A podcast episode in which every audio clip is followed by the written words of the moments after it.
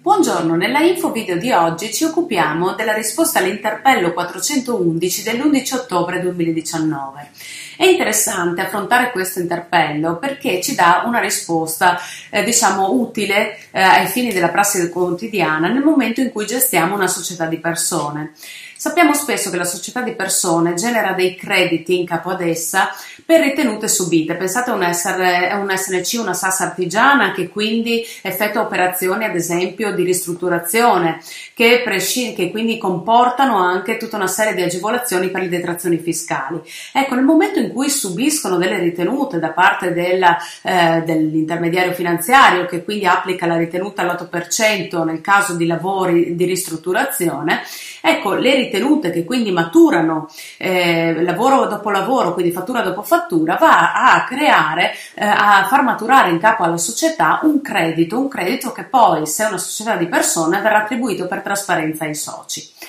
Posto questo, quindi eh, il caso è proprio della risposta all'interpello 411, è proprio quella di una SNC artigiana che ha maturato ritenute proprio per questo motivo, va ad attribuirle ai soci partecipanti, attribuisce anche un reddito per trasparenza nel quadro RH, quindi un reddito d'impresa che viene attribuito a cascata in capo ai soci in base alla partecipazione agli utili. Ecco, ci dice l'agenzia entrate che in questo caso il visto di conformità che dovrebbe essere applicato nel caso in cui la SNC compensi crediti superiori a 5.000 euro è un visto che eh, può anche non essere applicato qualora la SNC abbia raggiunto almeno un voto pari a 8 negli ISA. Quindi in sostanza gode del regime premiale perché ha ricevuto eh, un grado di affidabilità fiscale che è meno pari a 8 e tra i vari regimi, nel regime premiale, tra i vari benefici sappiamo esserci anche l'esonero dall'applicazione del visto addirittura fino a 20.000 euro di compensazioni orizzontali.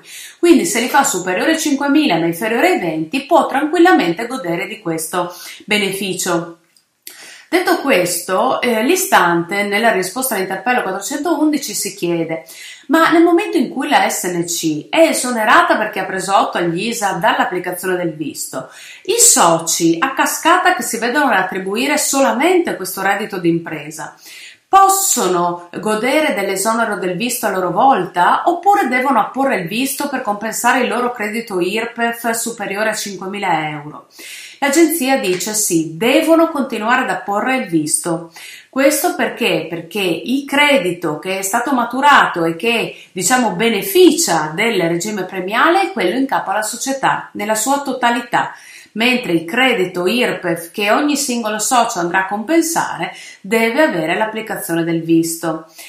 Ci viene da dire anche che nel caso in cui, eh, pensate allo studio associato, eh, i vari associati a fine anno riattribuiscano le ritenute in capo allo studio perché magari sono eccedenti rispetto al loro reddito imponibile, alla loro imposta e quindi decidono di riattribuire allo studio associato le ritenute, Ecco, queste ritenute che vengono riattribuite eh, sono anch'esse eh, eventualmente quando compensato il credito superiore a 5.000 euro che deriva dalle ritenute riattribuite eh, esonerate dal visto oppure devono apporre il visto? Eh, qui una circolare del 2014, la 28E, al paragrafo 6 dell'Agenzia Entrate di qualche anno fa, ci diceva, ci eh, chiariva che non è necessaria in questo caso eh, la posizione del visto.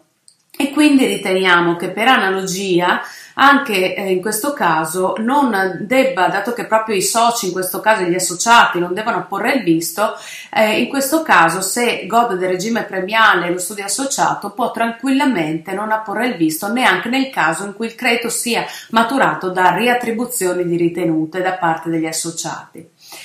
Ora chiudiamo eh, dando un'informazione direi fondamentale. Nel momento in cui eh, andiamo a compensare, abbiamo detto, un credito orizzontalmente, quindi parliamo sempre di compensazioni orizzontali, mai di compensazione imposta da imposta, IVA da IVA, ma sempre di compensazioni orizzontali di un tributo con un credito di un altro tributo in F24 esternamente, ecco, in questo caso eh, sappiamo che la posizione del visto, qualora a prescindere dal regime premiale o meno, viene, eh, deve essere applicata per una compensazione superiore ai 5.000 euro annui.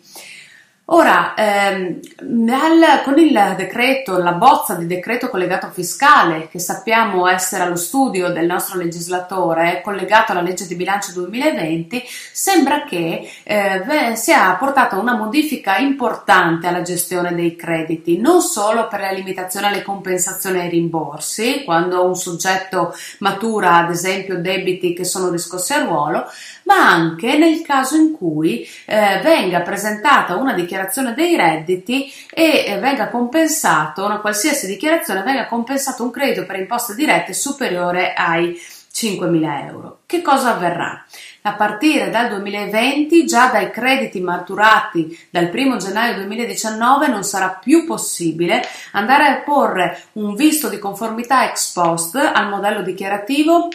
ad esempio lo inviamo il 2 dicembre del 2020, eh, o meglio il 30 novembre del 2020 a, a, scadenza, in quel caso andiamo a inviare il modello, potremo compensare l'eventuale credito che matura solo a partire da 10 giorni successivi alla data di presentazione della dichiarazione non più a partire dal 1 gennaio del 2019. Sembra quindi una modifica che entrerà in vigore a breve e che andrà a modificare già l'utilizzo in compensazione che abbiamo fatto a partire dal 1 gennaio 19 perché se noi in tranquillità andavamo a compensare già dal gennaio crediti che poi dicevamo andiamo a vistare eventualmente nel dichiarativo ex post nel momento in cui superano i 5.000 euro di compensazione orizzontale Invece con questo decreto collegato fiscale dovremo stare molto attenti perché potremo portarli in compensazione solo a partire dal decimo giorno successivo alla data di invio del modello